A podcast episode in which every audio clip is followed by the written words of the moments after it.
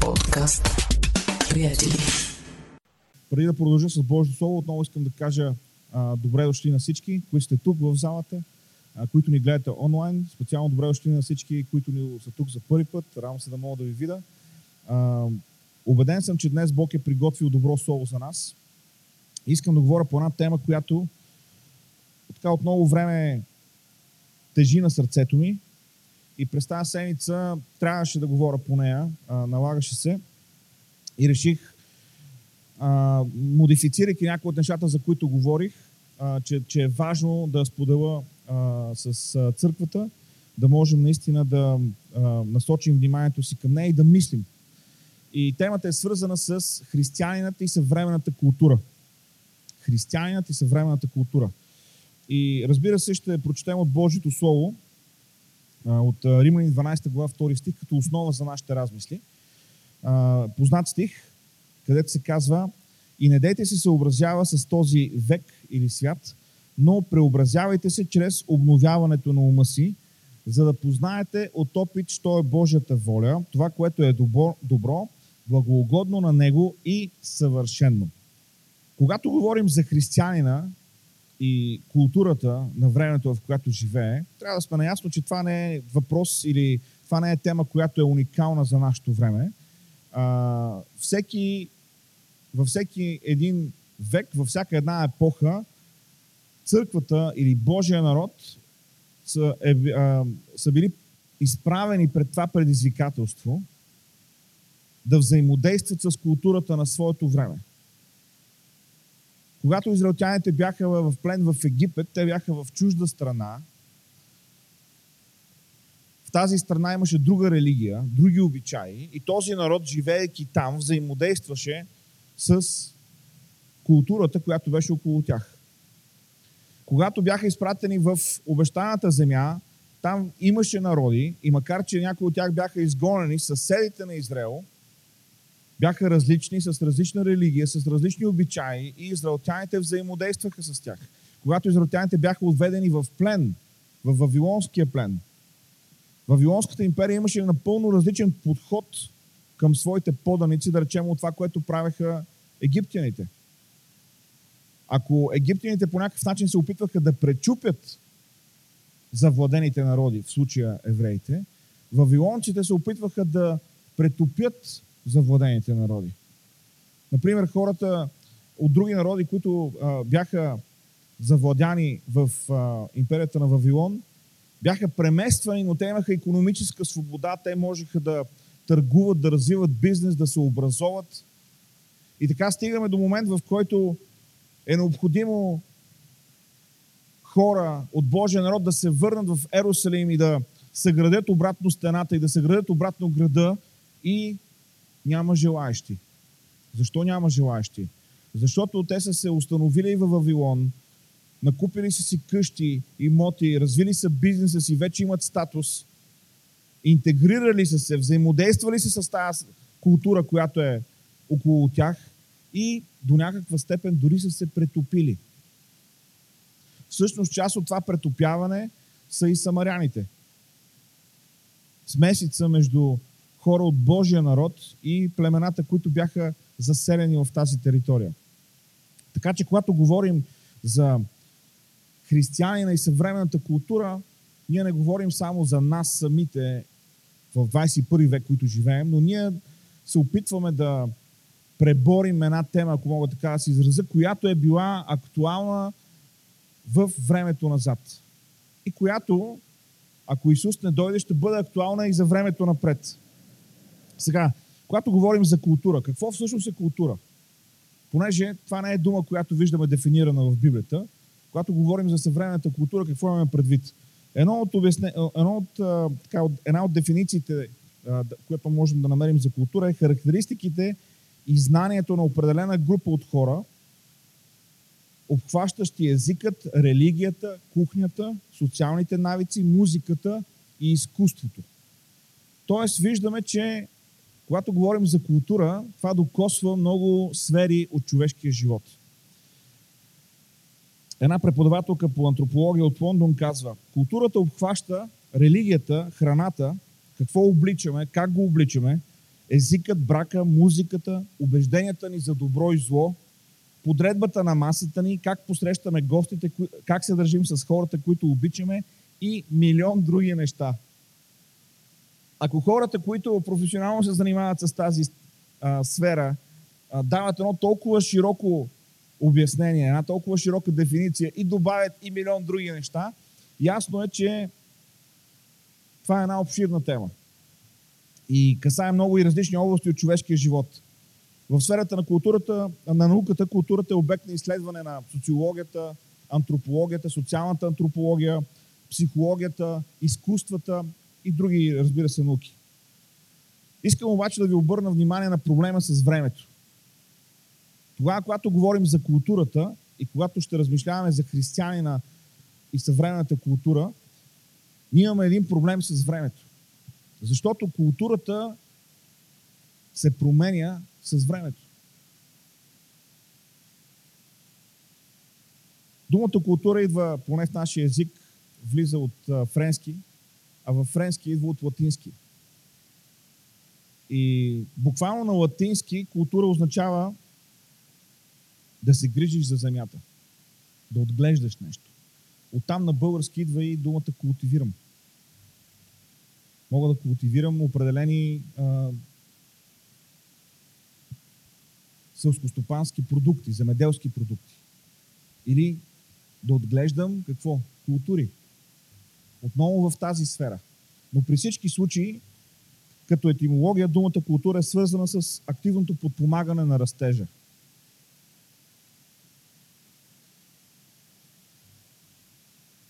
Не знам дали сте любители на изкуството, но дори да не сте, примерът, който ще ви дам, е пример, който всички можем да разберем.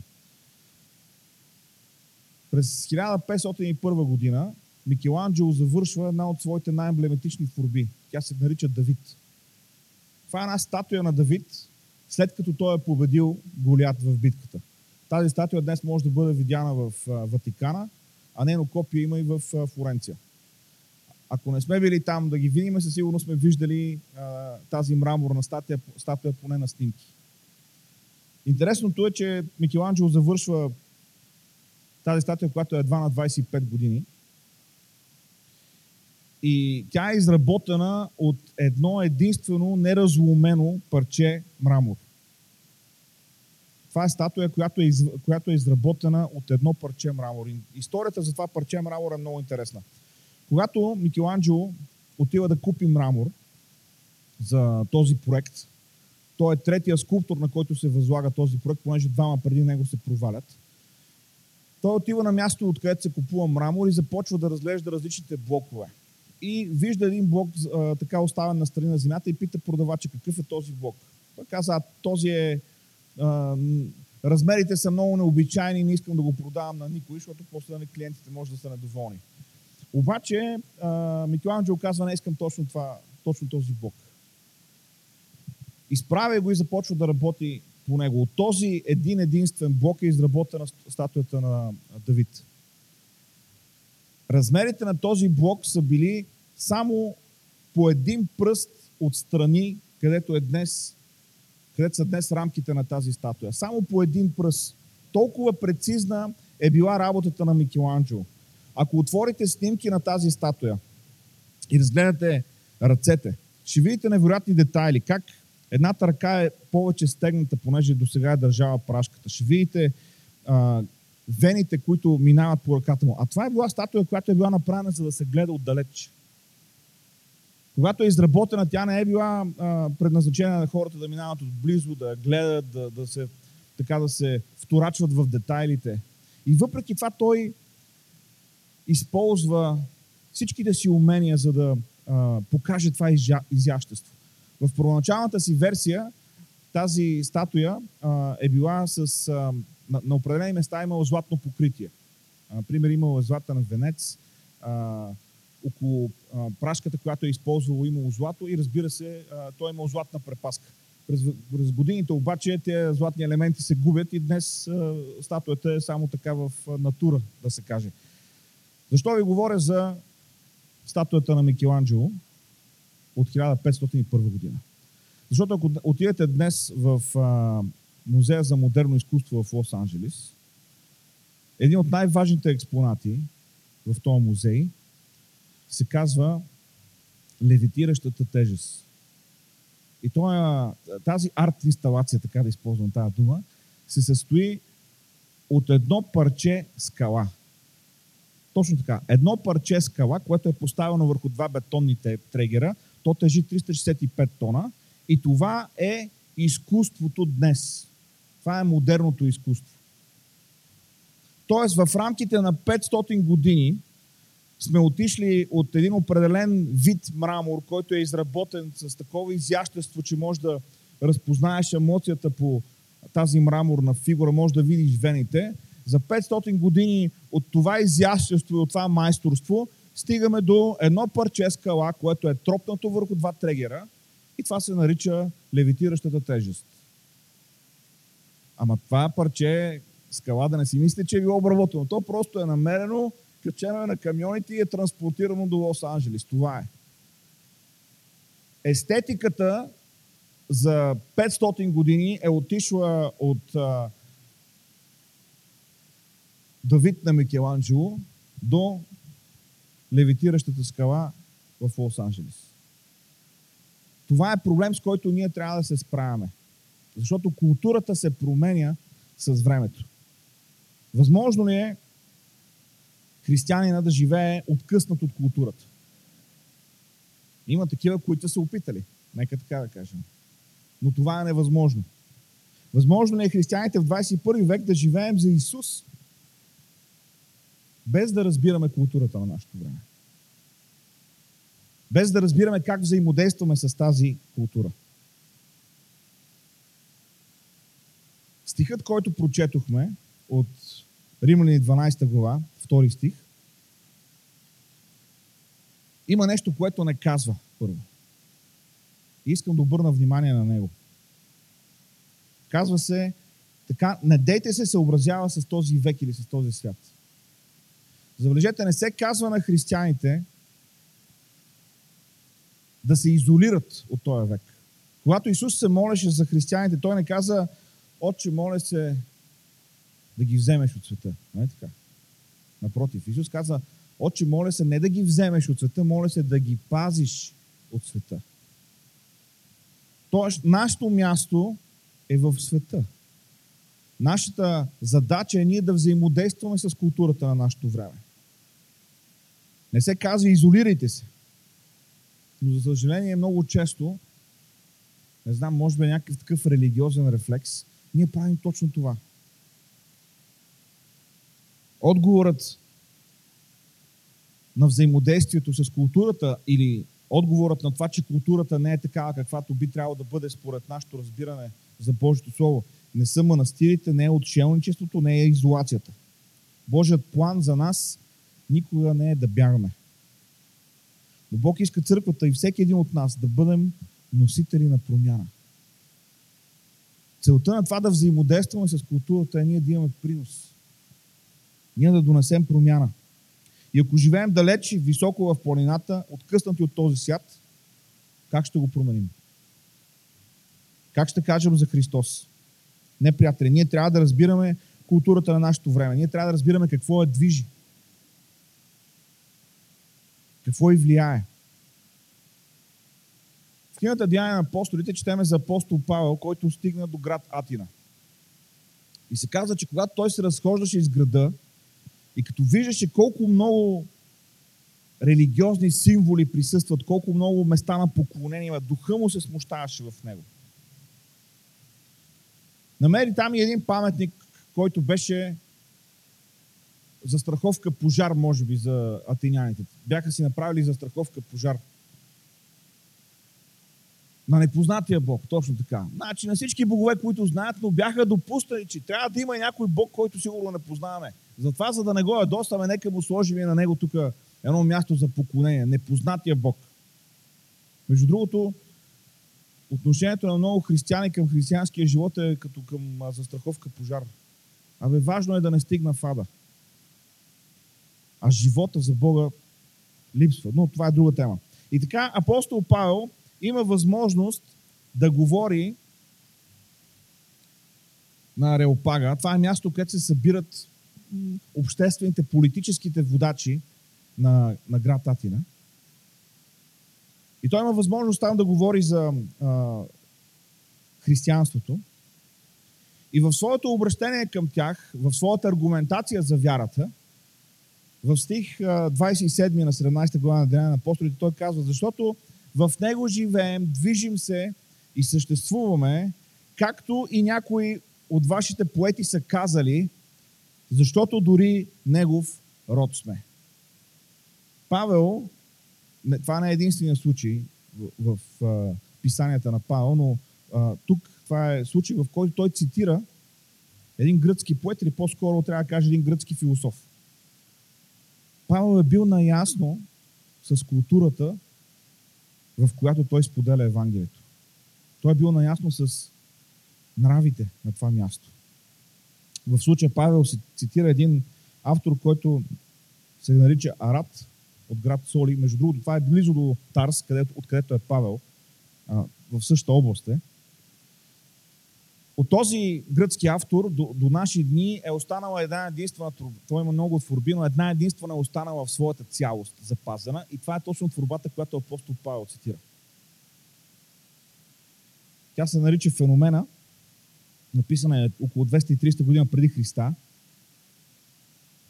И в нея този автор, Арат от Соли, говорейки за Зевс, казва, ние сме негов род. За Зевс говори Арат. Павел взима тия думи, стъпва на тях и казва, вижте, дори вашите поети казват, ние сме негов род.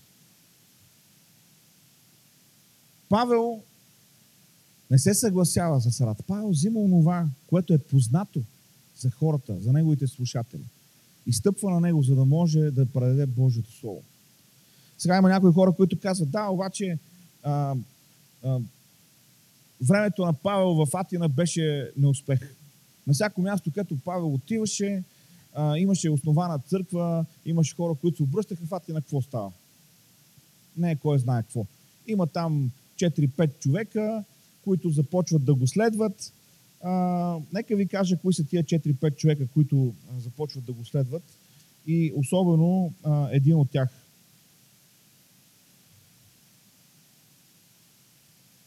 Го, говориме за а, 32 стих. А като чуха за възкресението на мъртвите, едни се подиграваха, а други казаха, за, а, по този предмет ще те слушаме отново и 34 стих. А някои мъже се прилепиха при него и повярваха, между които беше и Диониси Ареопагит.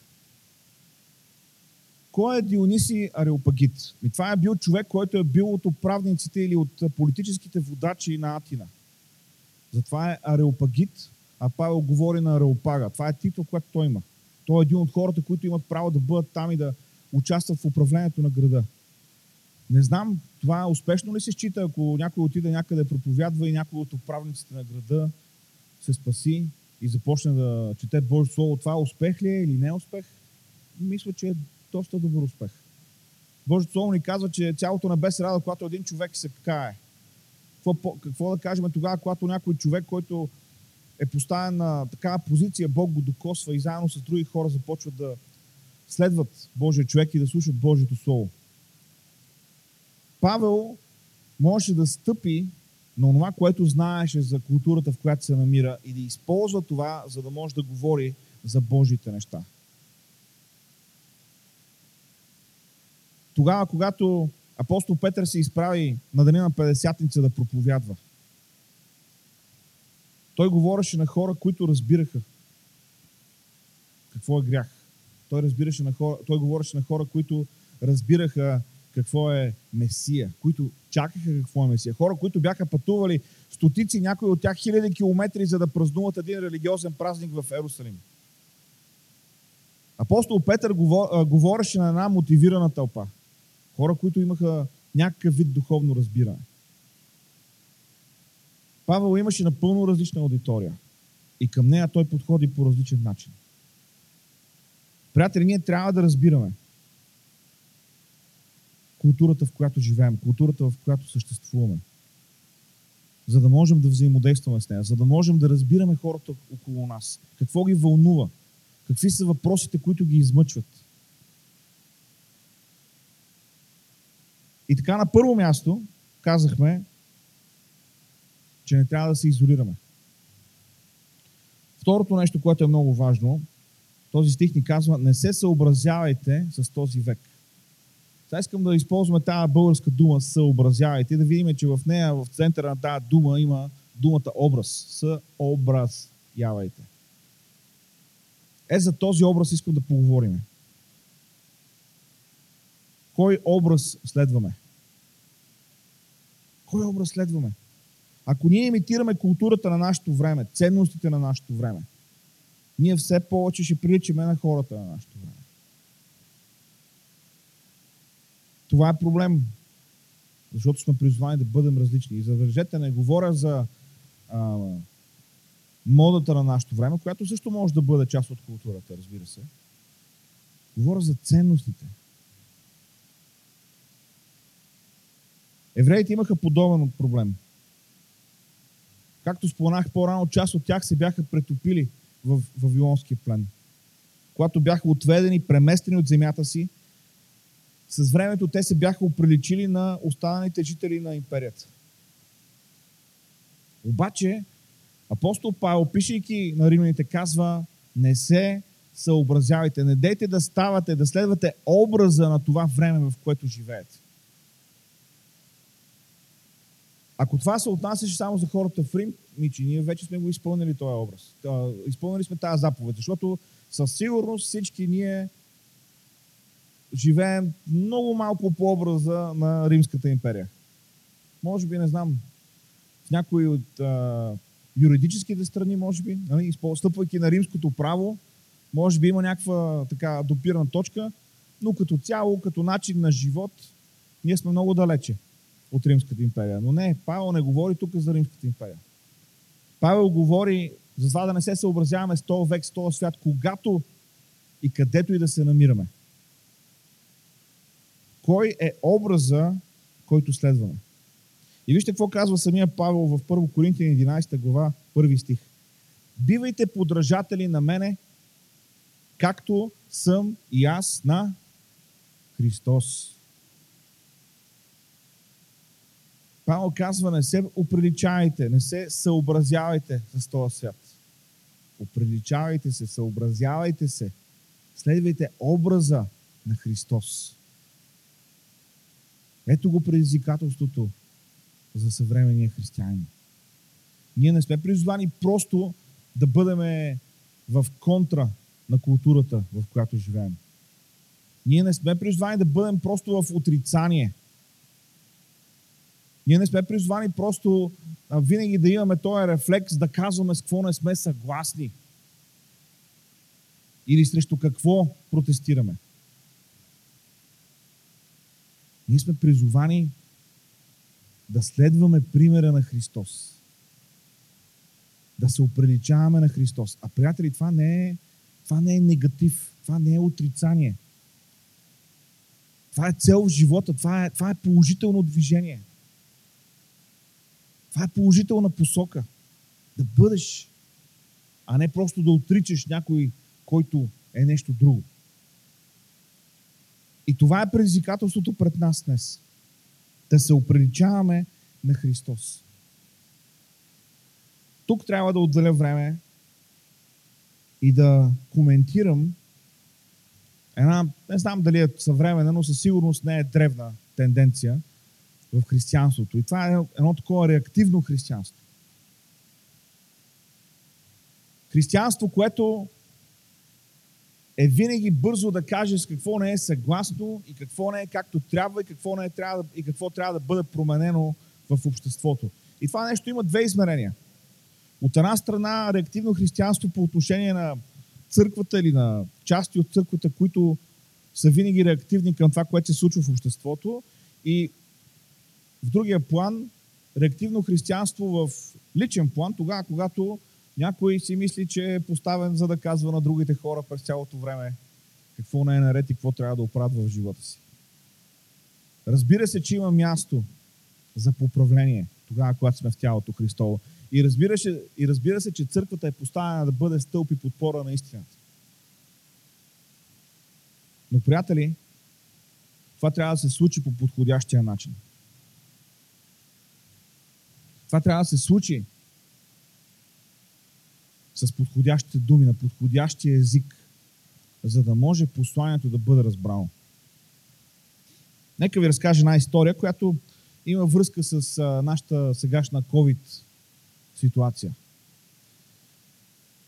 През 17 век един доктор открива, че във Виенската болница има страшно много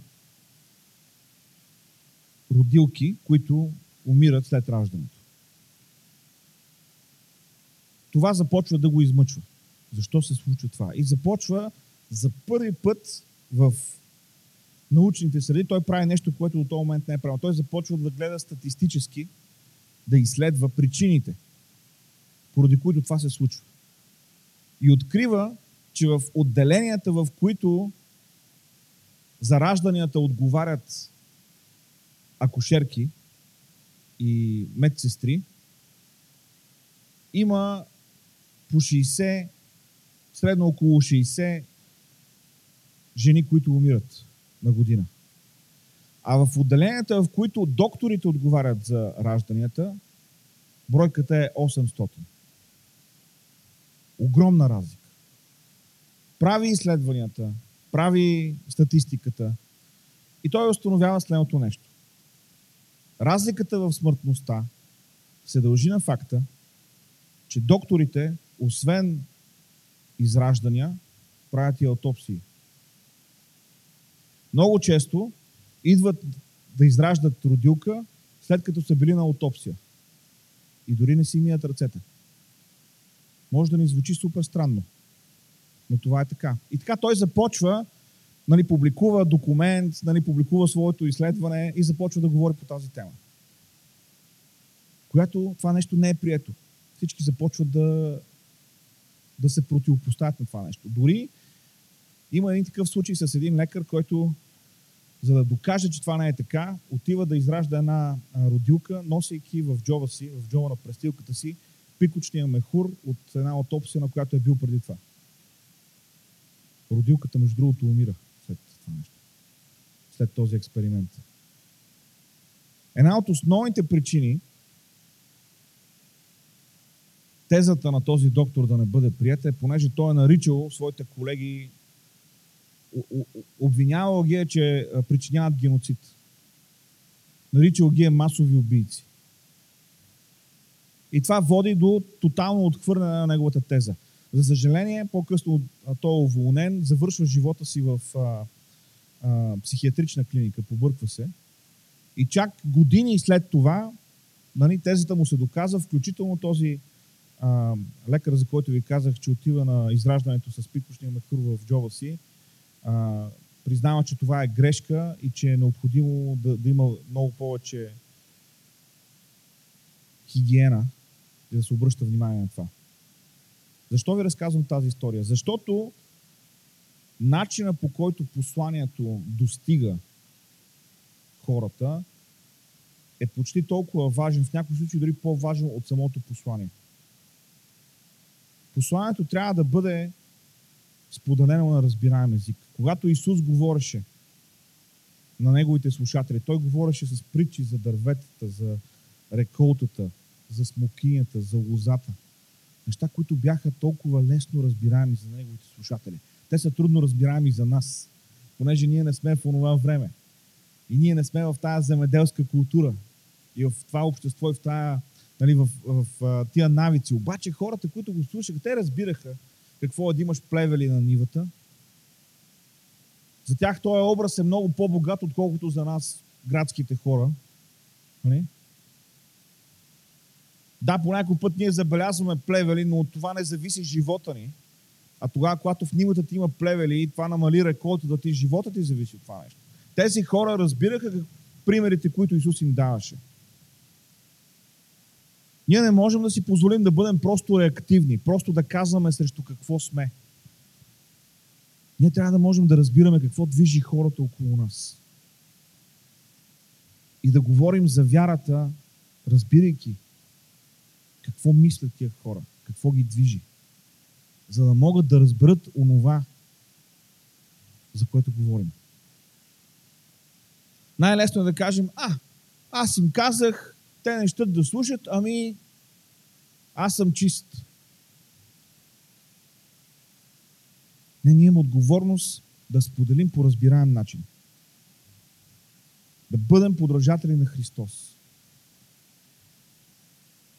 Означава, че не можем да си позволим да бъдем просто реактивни християни. Защото да бъдем подражатели на Христос е нещо положително. Ние даваме пример. Защото Христос обичаше, защото Христос отиваше, защото Христос помагаше. И всъщност хората, които Христос изобличаваше, не бяха грешниците. Нека, нека, нека да го видим това нещо в Словото. Хората, които Христос изобличаваше, бяха религиозните водачи на Неговото време. Това бяха хората, които бяха изобличени най-остро от Христос. И така говорихме за това, че не трябва да се изолираме. Говорихме за това, че не трябва да се съобразяваме с този свят, а да следваме примера или образа на Христос. Третото нещо, за което искам да говоря днес, е за това, че ние сме призовани да носим промяната. Ние сме призовани да носим промяната. Този втори стих на Римляни 12 глава ни казва Не дейте се съобразява с този свят или век, но преобразявайте се чрез обновяването на ума си, за да познаете от опит каква е Божията воля, това, което е добро, благоугодно на Него и съвършено. Виждате ли, познаването на Божията воля е поставено като в противовес на съобразяването със света. А какъв е смисъла на познаването на Божията воля? Какво трябва да направим, когато знаем каква е Божията воля? Точно така, трябва да извършим. Трябва да изпълним Божията воля. Божията воля не просто има нужда да бъде позната интелектуално, но тя трябва да бъде осъществена в живота ни. Тоест, ние трябва да изпълним Божията воля. И когато изпълним Божията воля, ние не се съобразяваме с този свят. Тоест, ние не вървим по образа на този свят. Матей 5 глава 16 стих ни казва, също така, нека свети вашата виделина пред човеците, за да виждат добрите ви дела. За да виждат добрите ви дела и да прославят вашият Отец, който е на небесата. Познаването на Божията воля е свързано с вършенето на Божията воля. И ние сме промяната. Ние носим промяна в културата, в която живеем, в която Бог ни е поставил, като изпълняваме Неговата воля. В началото ви казах за Давид на Микеланджело. Какво да кажем за Моцарт? Какво да кажем за Бах? Бетовен, Менделсон. Хора, чието талант и вяра в Бога са променили не само тяхната култура, но продължават да въздействат и на нашата култура продължават да влияят и на нас. Така е и с Микеланджело, Карваджо, Рембрандт. Трансформирали културата и културните тенденции столетия напред.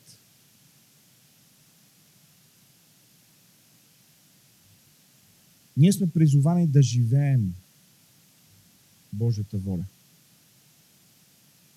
И колко тъжно щеше да бъде, ако някои от тия хора, които споменах, бяха станали свещеници или бяха станали нещо каквото и да е друго, освен това, което са били.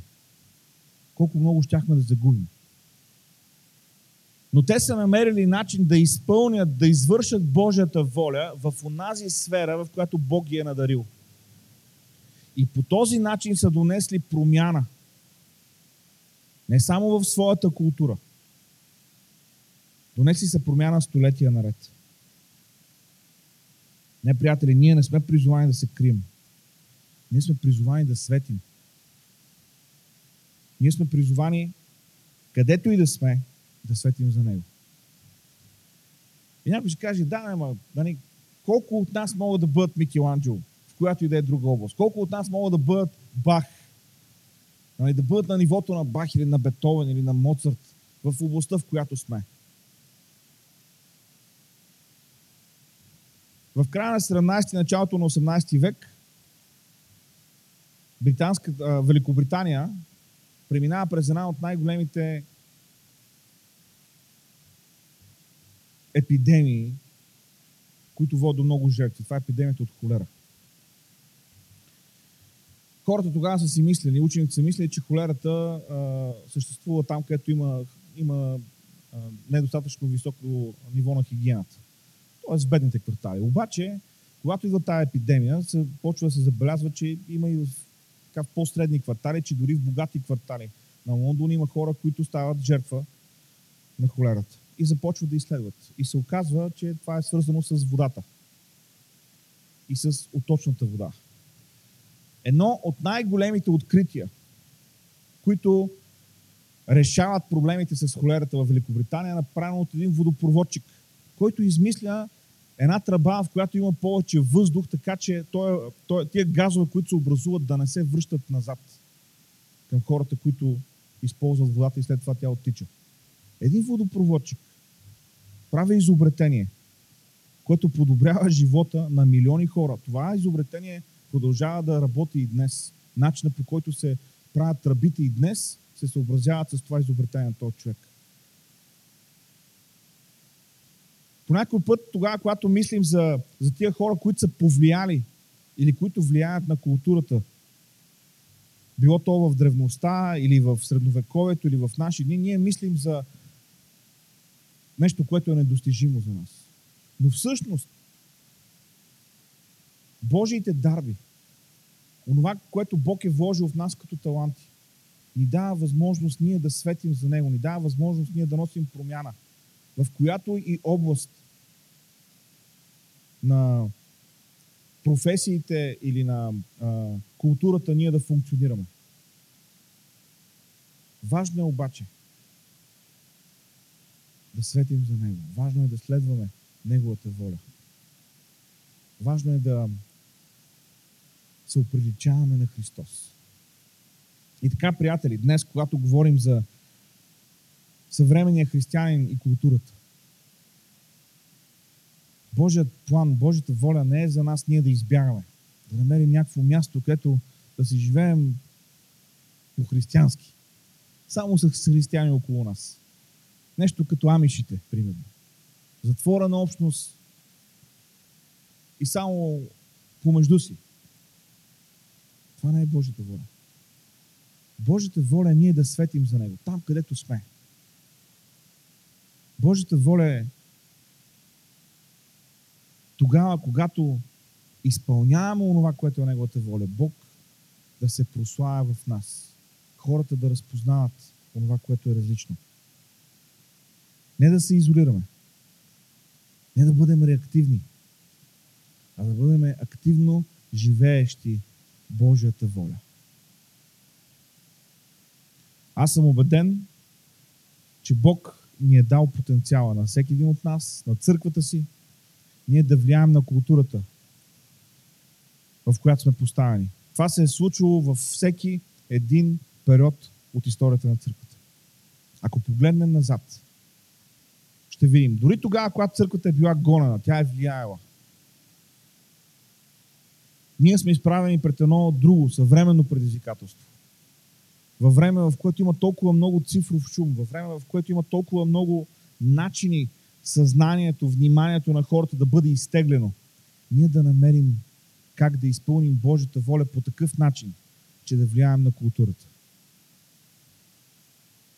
Затова излъчваме, затова си правим усилието, качеството да е добро, затова се извинявам тогава, когато аудиото не е добро.